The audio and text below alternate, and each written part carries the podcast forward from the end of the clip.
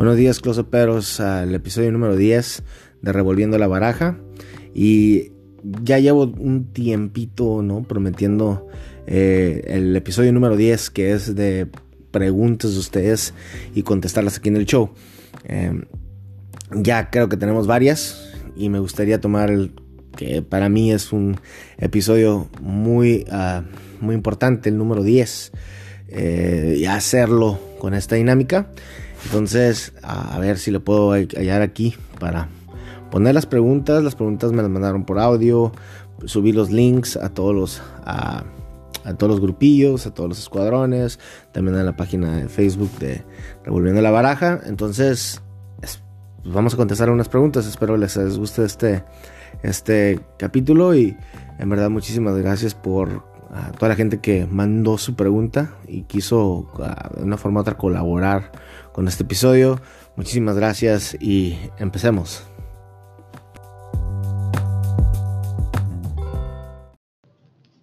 Hola Héctor, ¿qué tal? Buenas noches. Te habla Alex desde Cusco en la en Perú. Eh, bueno, yo estoy hace muy poco tiempo en magia, eh, ya son solo algunos meses.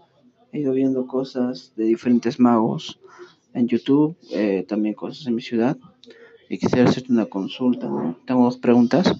la primera es este, si existe un portal o una página en español de gimmicks donde puedas ver la valoración de cada gimmick ¿no? que, se, que hay en el mercado y eh, basado en esa, en esa, información tú puedes saber o sea, si, es, si, si, es viable o no comprar un gimmick.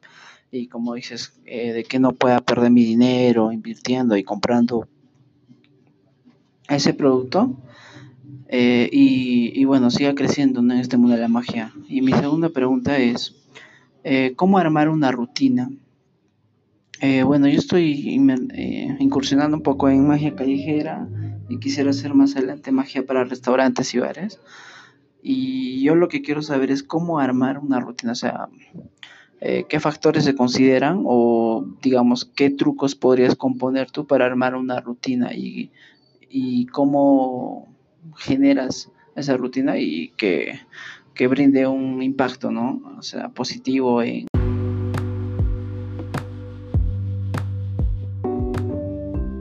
Muchísimas gracias por esa pregunta a Alex de Perú. Eh, déjame, no tengo una tienda de magia de gimmicks en español que yo te pudiera decir que te recomiendo. Y perdón por eso, la verdad, si yo llegara a usar pues, normalmente son pues Penguin, eh, Theory 11, Illusionist. Ah, prefiero agarrarla de allá a veces porque pues ya el costo de la reventa a veces eh, sube un poquito las cosas. Además no, no he tenido así con experiencia aquí con, con tiendas. Entonces no puedo hacerte una recomendación, la verdad. No puedo, disculpa ahí. Eh, en, la, en la segunda la segunda pregunta, quieres hacer una rutina y qué, son los, eh, las variables, ¿no? De hacer una rutina para restaurantes. Eh, para una rutina de restaurante voy a volver a hablar algo que, se, que le llamo las, que son las mesarias. Y las mesarias son, eh, imagínate un, restaurante de 10 mesas, bueno, 15 mesas, ¿ok? Una mesaria es la, primer, la primera rutina que voy a hacer en esas 15 mesas. La segunda mesaria, pues obviamente es la que ya después de eso vas a volver, hazte cuenta que vuelves a empezar todos esos 15 mesas y la segunda rutina y la tercera. Yo normalmente te recomiendo tres mesarias. Cada mesaria no la no efectos en restaurantes no te recomiendo que sean tan largos. Yo te recomiendo alrededor de 3 efectos a 4. Muy canijo pensarle a 4. Y no te preocupes mucho de los efectos. Los efectos pueden ser transposiciones, cosas visuales. Eso es lo que más funciona. ¿sí? No, tampoco te rompas la cabeza ni no magia visual que sea orgánica eh, y, ya con eso, ¿no? Tú tienes que tener en cuenta la logística, por ejemplo, si yo hago un efecto y mi baraja tiene setup, ¿no? no está, cuando digo que tiene setup, quiere decir que está arreglada. de una cierta forma. Entonces, al momento de yo, hacer, yo hacerlo la, la, primera mesaria, en la primera mesa, yo tengo que poder irme a la segunda sin mucho problema.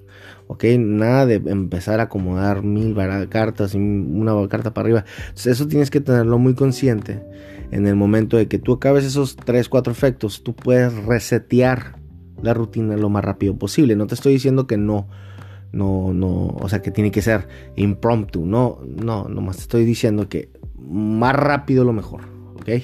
Toma eso en cuenta, 3, 3 a 4, te prefiero 3 efectos visuales y adelante, ¿ok? Y sigue segunda mesa.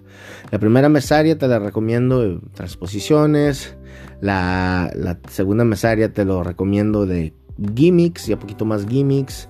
Y la tercera mesaria te la recomiendo de gaffs, que son cartas especiales y todo. Te la recomiendo así porque cada una de las mesarias va a ir subiendo de nivel. Entonces, así es como yo lo tenía. ¿no? Tenía la mesaria número uno en efectos acá visuales, visuales eh, pero con nada especial. La segunda le metí algo de gimmicks. Ah, y ya la tercera la hacía con gaps. Gaps es poquito más impresionante, queda poquito más. Eh, ahí, ahí tú puedes decidir si tu gimmick es más. Eh, tu mesaria de gimmicks es poquito más poderosa que la mesaria de gaps y las puedes intercambiar. Pero lo, importante es que la primera mesaria, segunda y tercera sean así en eh, consecutivos de, de, golpe, ¿no? De, o sea, que, que impresione más uno, o sea, la 2 que la 1 y la 3 que la 2. eso, es, eso es la respuesta que tengo.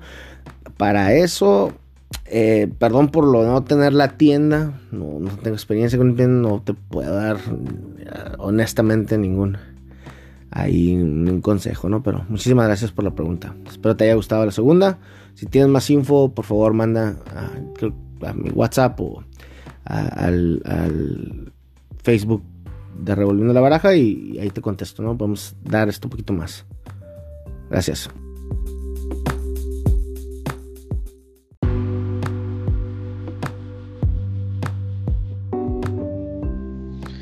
Buenas tardes. mi pregunta es, siendo mago, pues desde el punto de vista de los negocios, se supone que no deberías dejar todos tus huevos en una sola canasta. Entonces, ¿qué otro negocio iría bien junto con el negocio de hacer magia? Ya sabemos que, que ser mentor y poner una escuela es, una de las opciones, ya, ya lo hablaste en, un programa anterior, pero aparte de eso, ¿qué otra cosa sería bueno? Muchas gracias. Muy buena pregunta, muy buena pregunta. Déjame, la ataco de, de raíz y te digo de mi experiencia y luego otras cosas que tú puedes empezar a hacer. Igual te puedo generar ideas. Ah, mi idea, la primera idea que yo siempre tuve fue hacer una agencia de magia. Eh, yo le iba a poner mucha publicidad y mi gente me iba a llamar para, uh, en una forma u otra, oye, tienes un mago, contratarlo para tal fecha. Y ahí se iba a hacer, yo le iba a hablar al mago y el mago iba a ir y me iba a dar una parte de la comisión, ¿no? Por encontrarle ese negocio. Eh, lo que sucede es que no todos los magos son iguales y, puede ser a veces que magos eh, igual no tienen mucho control de calidad de la magia que hacen, primero de todo. Eh, segundo de todo, eh, tal vez no sabes, por ejemplo, puedo hacer una, pueden venir y hacer una reservación para un show del sábado. ya le hablo al mago, el mago dice que sí va a ir y al último no fue y el que queda mal soy yo. ¿sí? La agencia, la agencia que quiero poner estaba muy expuesto a muchos riesgos y variables de, distintos magos, ¿no? Entonces lo que yo hice es, bueno, voy a hacer una escuela de magia. La escuela de magia, todos los magos que están ahí, de una forma u otra, creamos una relación de maestro-alumno por varios años, que en una forma u otra, si haces bien tu trabajo, pues creas confianza y hay mucha confianza. Entonces, si haces bien tu chamba, es mejor, en vez de buscar magos de afuera, para tu agencia de magia, mejor tú créalos, ¿no? Tómate un poquito, va a estar más canijo, eh, más chamba, pero al final tu agencia magia, primero todo vas a tener un control de calidad, ya que sabes que tus alumnos es muy probable que sepan o hagan eh, efectos que tú en una forma u otra ya sabes que si son, si son buenos, ¿no? Eh, ya, ya, ya, sabes lo que ellos están aportando, ya sabes el tipo de persona que son, ya sabes su, ética de trabajo. Eh, entonces, menos baja el riesgo de ponerte expuesto en una agencia de magia. Pero la agencia de magia es muy buena en ese sentido. Y más si los tienes conectados a tu, a tu escuela, ¿no? Si los soldados que salen de tu escuela son tu trabajo, o son tu fuerza de trabajo en la agencia, qué mejor. Porque ahí hay confianza al millón. Siempre he estado con ellos desde el principio, desde el double lift. Uh, qué mejor ahora estar ganando y creciendo la marca de tu alumno al más no poder. y entonces, por eso creé la escuela de magia para luego hacer la agencia. Ok, la agencia todavía no, apenas va saliendo. Fíjate, me tardó tres años. Apenas estoy por empezarla. Uh, pero tú dices, ¿qué, qué, qué, hay ¿qué hay de más? Bueno, ya después de la agencia yo quiero poner restaurantes con temática de magia, ¿ok? Restaurantes con temática de magia es, algo que no hay y yo sé que la gente al verla va a estar fascinado porque una cosa es un restaurante y que estés con tus amigos y que luego llegue el mago a ir a un restaurante y saber y estar listo que te van a hacer magia. Creo que los espectadores serían diferentes, sería más fácil performear para ellos, sería más fácil hacer rutinas, sería, o sea, sería todo, sería una chulada. Y la verdad, yo creo que mucha gente si estuviera muy abierta a ir a ese tipo de lugares. Eh, esa es una de las cosas. En el restaurante mi idea es poner una tienda de magia, que es otro de los negocios que puedes hacer. Ahora, ¿por qué yo lo apego al restaurante? Para mí no tengo, yo no tengo la confianza y yo creo que no es factible una tienda de magia ahorita. Una, tienda, de magia, no más. ¿Tienda de magia? Eh, la verdad que sí es algo, es algo riesgoso, ¿no? Ya lo hemos visto con otras tiendas de magia. Eh, ahorita todo es digital, todo se maneja por ahí hacer una tienda de magia nomás no. Pero ahora si puedes juntar dos proyectos, un restaurante y una tienda de magia, siendo que la tienda de magia no va a estar ahí en el restaurante, o sea, la vas a hacer un espacio eh, para que entren los magos, puedan comer o algo y luego van a la tienda de magia que está medio separadillo. Eh, y ahí yo creo que sí puede subexistir, ya que eso es un negocio que está como una forma u otra agarrado del otro, ¿no? Entonces, ahí es donde pusiera yo pues está la, la otra, que es la tienda de magia. Y, fíjate que otro de los negocios que yo te dijera es que tú te enfoques en un nicho, por ejemplo, digamos que eres mentalista, ¿sí? Hay muchos mentalistas. Y algo que no, casi tal vez no entiendan la, gente que está sacando productos es... hay material, hay, material hay muchísimo. O sea, tú puedes entrar a un grupo de Facebook y ver todo el material que quieras, ¿ok? La cosa es, tenemos gente que sabe rutinear. Ahora las rutinas son la nueva comodidad, es lo nuevo que se debería de empezar a vender. Eso y la experiencia profesional. ¿Ok? Por ejemplo, si tú puedes agarrar y puedes dirigirte a mentalistas y tú puedes, eh, o sea, puedes ¿sabes qué? De la A la Z. Así es como agarras trabajo de mentalista. Así es como puedes vivir de mentalismo. Ah, estas son las rutinas que uso en mentalismo. Ah, creo que ahí puedes hasta escribir libros y ahí puedes hasta viajar a varias partes de, tu país con solo eso. Porque ahorita está, o sea, siempre ha sido la, norma, ¿no? Que, que, un artista va y da su tour por, la, por el mundo y va enseñando sus efectos está bien eso. Pero lo que está recibiendo son 20 efectos que tal vez, o 10 o 5 efectos que son buenos, pero ¿y, ahora qué hago con ellos? ¿no? Creo que es la nueva era de los rutinistas. Que alguien pueda agarrar armas de diferentes personas y la forma en la que las, las, las cosen, eso también es un arte. Y es algo que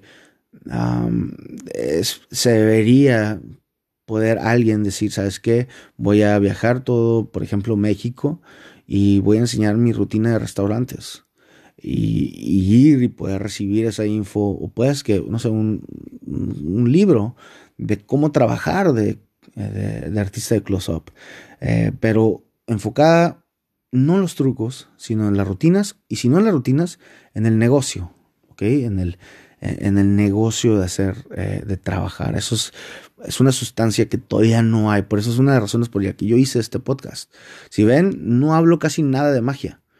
En este podcast más estoy hablando de, de, ah, cómo ir con el gerente, la presentación, o sea, más en el dinero, mm, más en las rutinas, cómo rutinear. O sea, los efectos, como te digo, puede ser muy, muy bonito un efecto.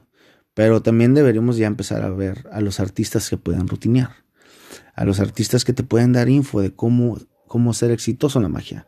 Y creo que ese es otro mercadillo que te puede interesar. y espero que te hayan gustado todas esas preguntas. Y pues consultoría te pudiera decir, cabrón, pero consultoría es muy rara. Muy poquitas estrellas en magia. la verdad, me quedaría con lo que te acabo de decir. No tengo más experiencia en nada de lo demás. Pero, pero sí, muchísimas gracias por la pregunta. Hola, ¿qué tal? Mi nombre es Gil y bueno, mi duda es cómo lleva un mago toda la situación ante el SAT. Por ejemplo, el pago de impuestos o si das alguna factura o algún otro tipo de comprobante cuando te contratan, ya sea para trabajar en un restaurante o en algún evento. Y bueno, todas esas situaciones ante Hacienda. Bueno, para esta pregunta ya nos metemos a cosas ya hacendarias. Y a lo que él se refiere con el SAT, por si hay gente de, otra, de otro país, es Secretaría de Administración ah, Tributaria. Entonces, aquí todos, creo que todos los países hay, procesos hacendarios, hacienda, impuestos, ah, la ley de impuestos, que creo que todos regimos. Entonces, aquí lo que yo quiero dejar claro es lo siguiente, si tú quieres vivir de magia, date de alta. ¿Y que, ah, por, por, qué me refiero a eso? Todos pueden decir, no mames, cabrón, ¿para qué, para qué chingados facturo? O sea, o para qué, para qué grabo si nadie me dice nada, ¿no? Yo salgo del restaurante, no tengo, el restaurante no me pide factura, eh, estoy bien a gusto, no me quitan impuestos. La cosa es que si vas a vivir de esto, necesitas un antecedente creditario. ¿Y qué quiere decir esto? Si tus cuentas bancarias no se mueven, ¿sí? Si no tienes, un, si no tienes una declaración anual, si no tienes movimientos de ingresos en tus cuentas bancarias, va a estar bien canijo comprar una casa, comprar un, comprar un, uh, un carro, comprar cosas así que son inversiones que te revisan tu movimiento, ¿no? Y, creo que ahí es, si te vas a dedicar a ser mago profesionalmente, sí necesitas eso. Sí necesitas empezar a que, que un banco te preste para tu carro, que un banco te preste para tu negocio para, de magia, ¿no? Para que un banco te preste para tu casa. Y para eso pues es a través de facturas. ¿Cuánto facturaste, mago? Ah, pues facturé 20 mil pesos al mes. Ah, ok, entonces sí te puedo prestar tanto para tu carro. Pero si prefieres no hacerlo por esa manera, pues nunca vas a tener ese, como ese, esa evidencia para las instituciones financieras para poder llevar a cabo inversiones poquito más grandes. Y no, es que yo no trabajo con el banco, no, no, man, todos trabajamos con el banco.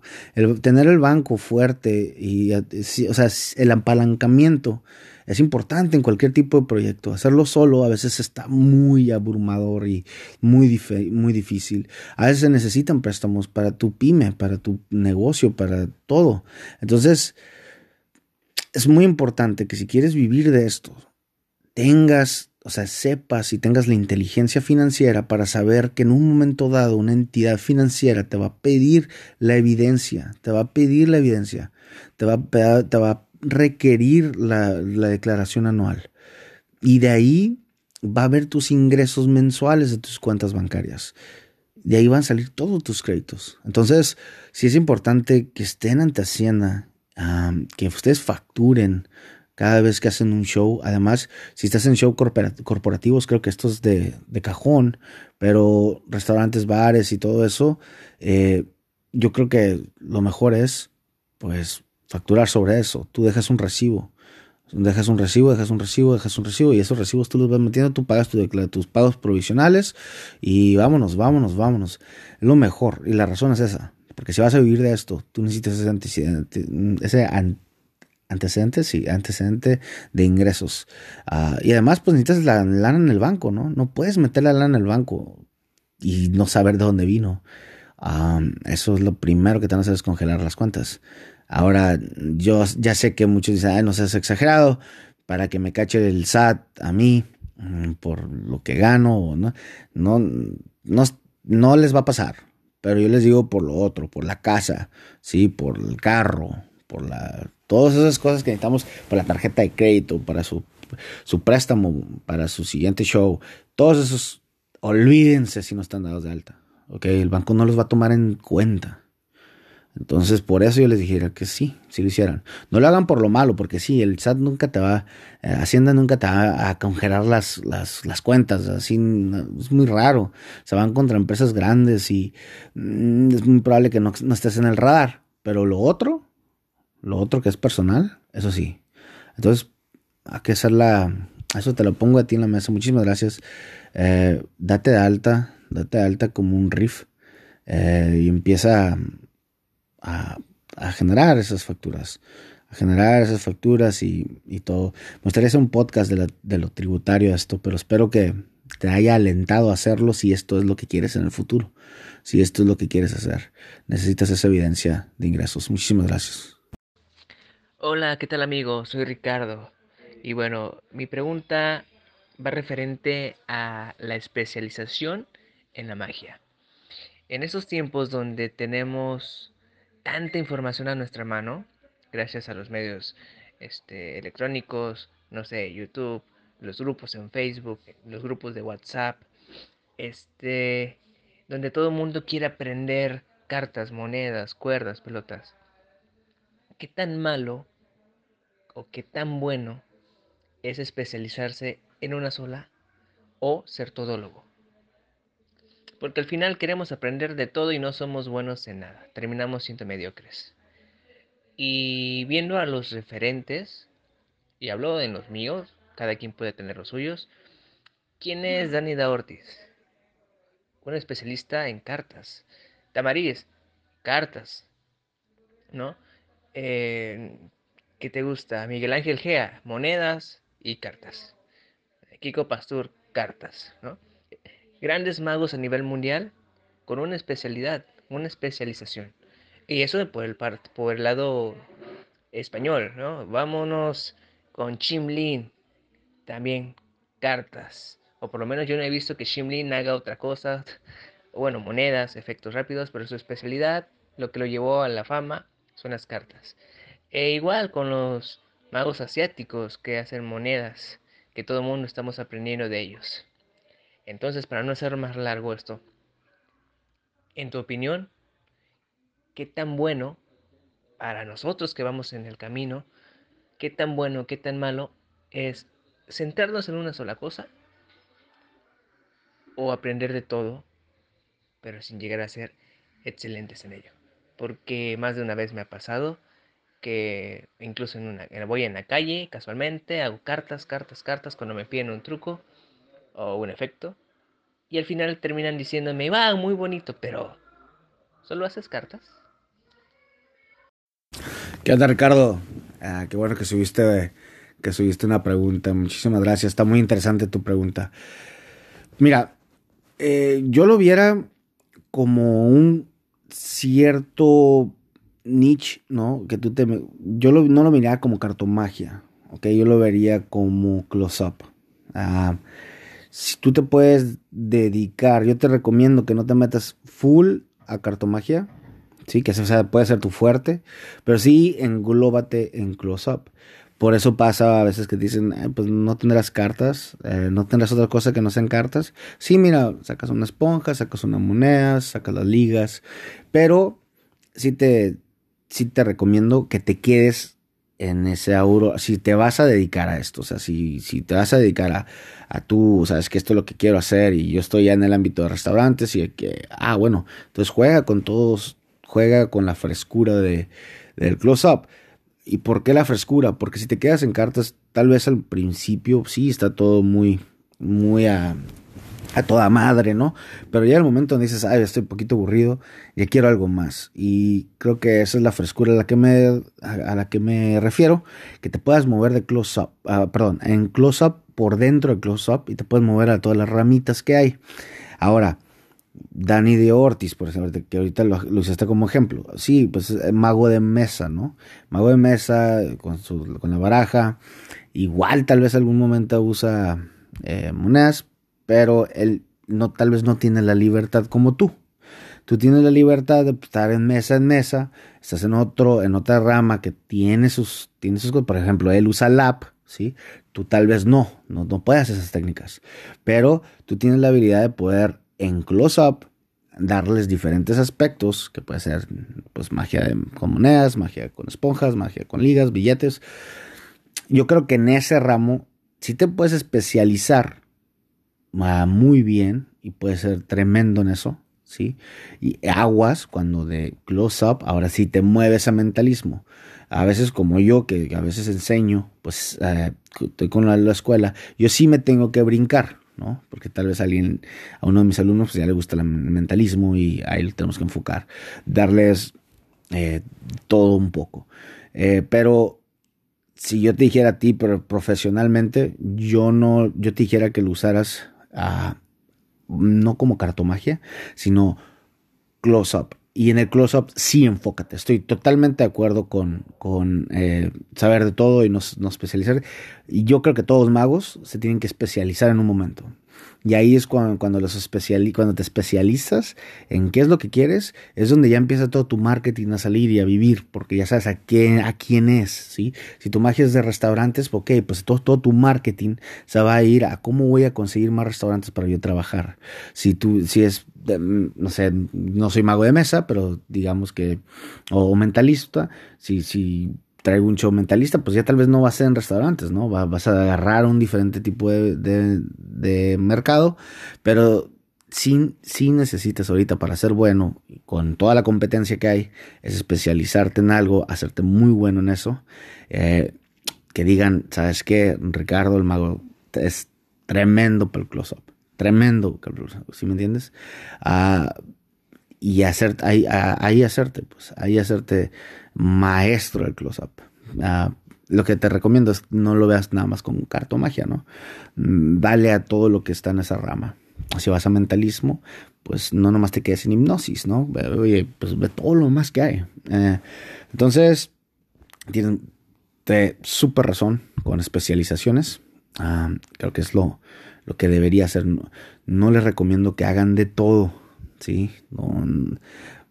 A veces gastas tu tiempo en cosas que tal vez no es lo que disfrutes mucho. Ya sé que es magia, pero por nomás porque es magia no quiere decir que lo, que lo vas a hacer siempre, eh, que es lo tuyo. Ah, se, vale, se vale decir no me gustan las esponjas, cabrón. Se vale. ¿sí? Me gustan a mí, ¿no? Pero se vale decir no me gusta leer la mente, cabrón. ¿Ok? A mí me gusta ya X, ¿no? O sea, me gusta ser mago de mesa. Ok, entonces eso, hazte eso hazte eso. a mí me, caga la gente que te dice una técnica de mentalismo, no te la sabes y, ay, güey, pensé que eras mago. Pues sí, cabrón, pues, en, un área, en un área que no domino, ¿no? eso me pasó una vez a mí y pues te, te, quedas, ay, güey, sí es cierto, yo soy mago. No, eres, eres mago, es como un médico, güey, ¿sí? Eres como un médico mucho menos pagado, ¿no? Porque ganamos más que los médicos, pero la cosa es, es, la misma rama, o sea, el dermatólogo no habla con el cardiólogo y se empiezan a hacer preguntas a técnicas. Lo, mismo con un mentalista que va con un, uno de close-up y se empiezan a hacer preguntas y pues, entonces, sí, cabrón, pero somos dos diferentes cosas, ¿no? Quedas tú un especialista en lo que sea, pégale, pégale duro a tu especialización, es lo que yo te recomiendo. Muy buen punto. ¿eh? Muchísimas gracias por esta pregunta. Vamos por la otra. Hola, buenas tardes. Mi nombre es Fernando Cortés. Soy de la, del país de Chile. Tengo 40 años y llevo 5 aproximadamente en magia. Quería hacerte tres consultas. La primera tiene relación con cuál es la mejor forma de publicitar una escuela de, de magia. La segunda sería cuál es el mejor segmento para poder implementar esta escuela de magia.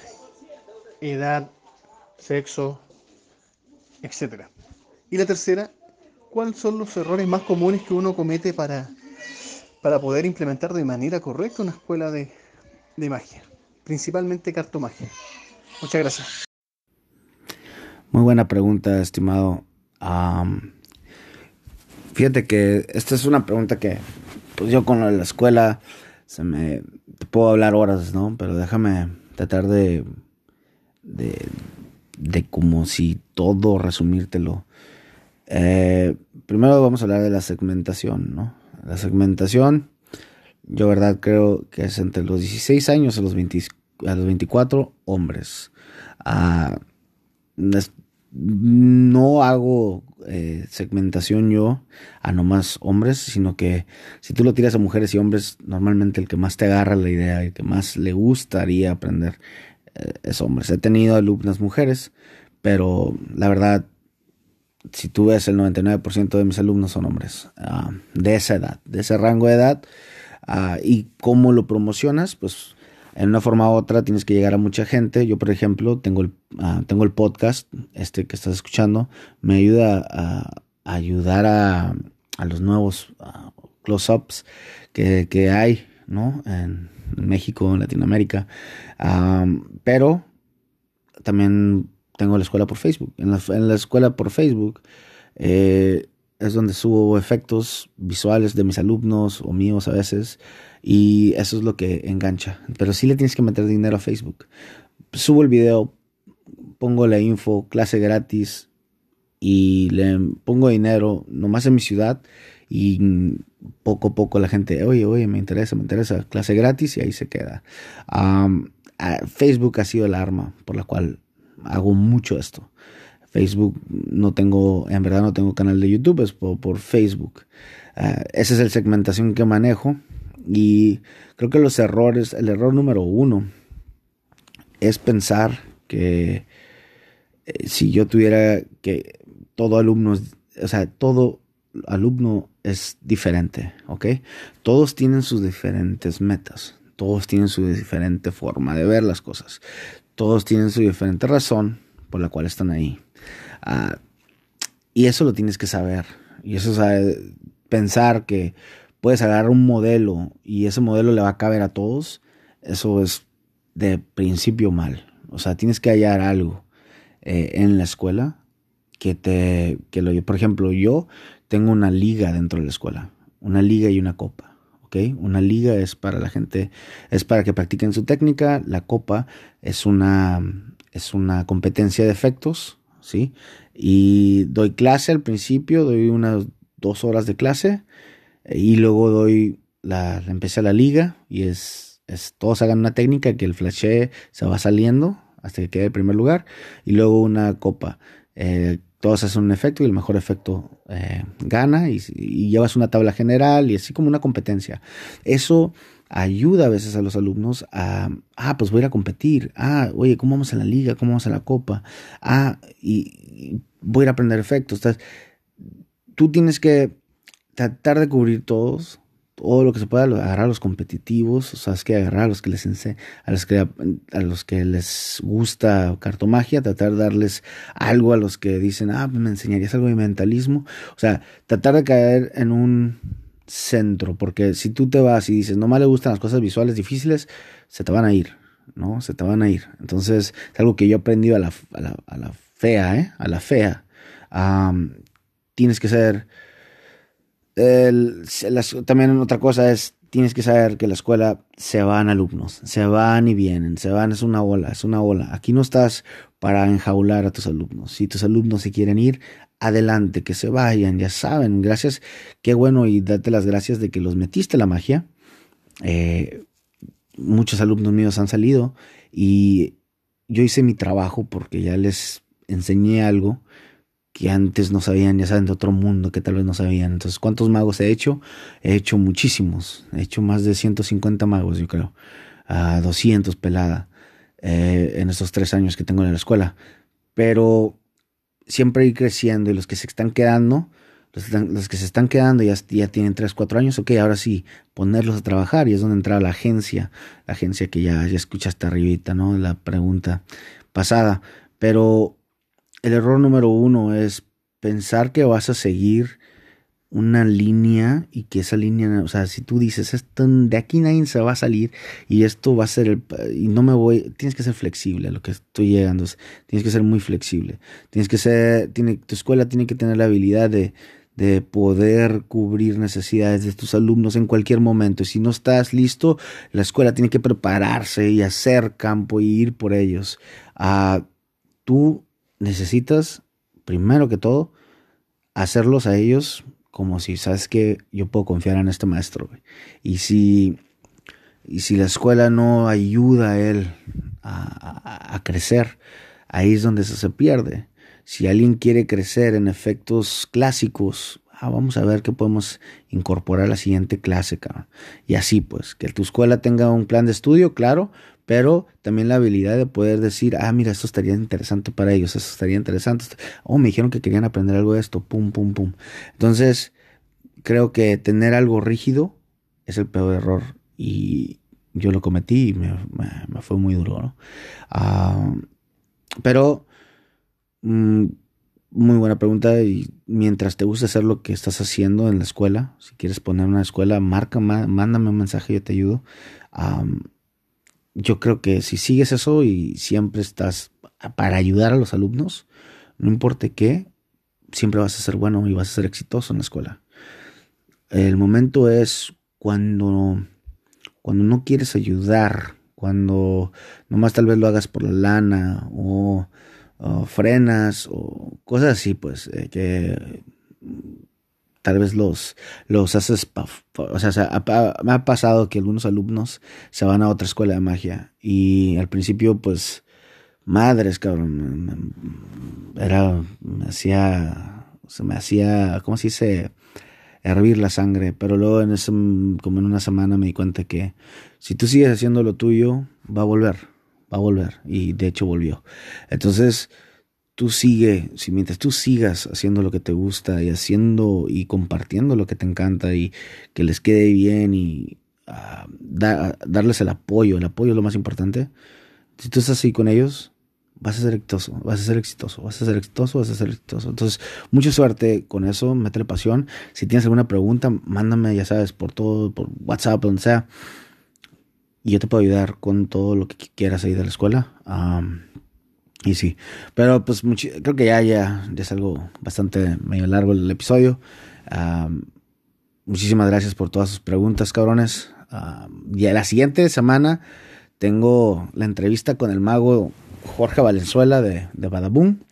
vamos a hacer una, ahí una, unas preguntillas. Eh, va a estar muy emocionante. Espero que me compartan, me acompañen en el episodio número 11. Bye bye.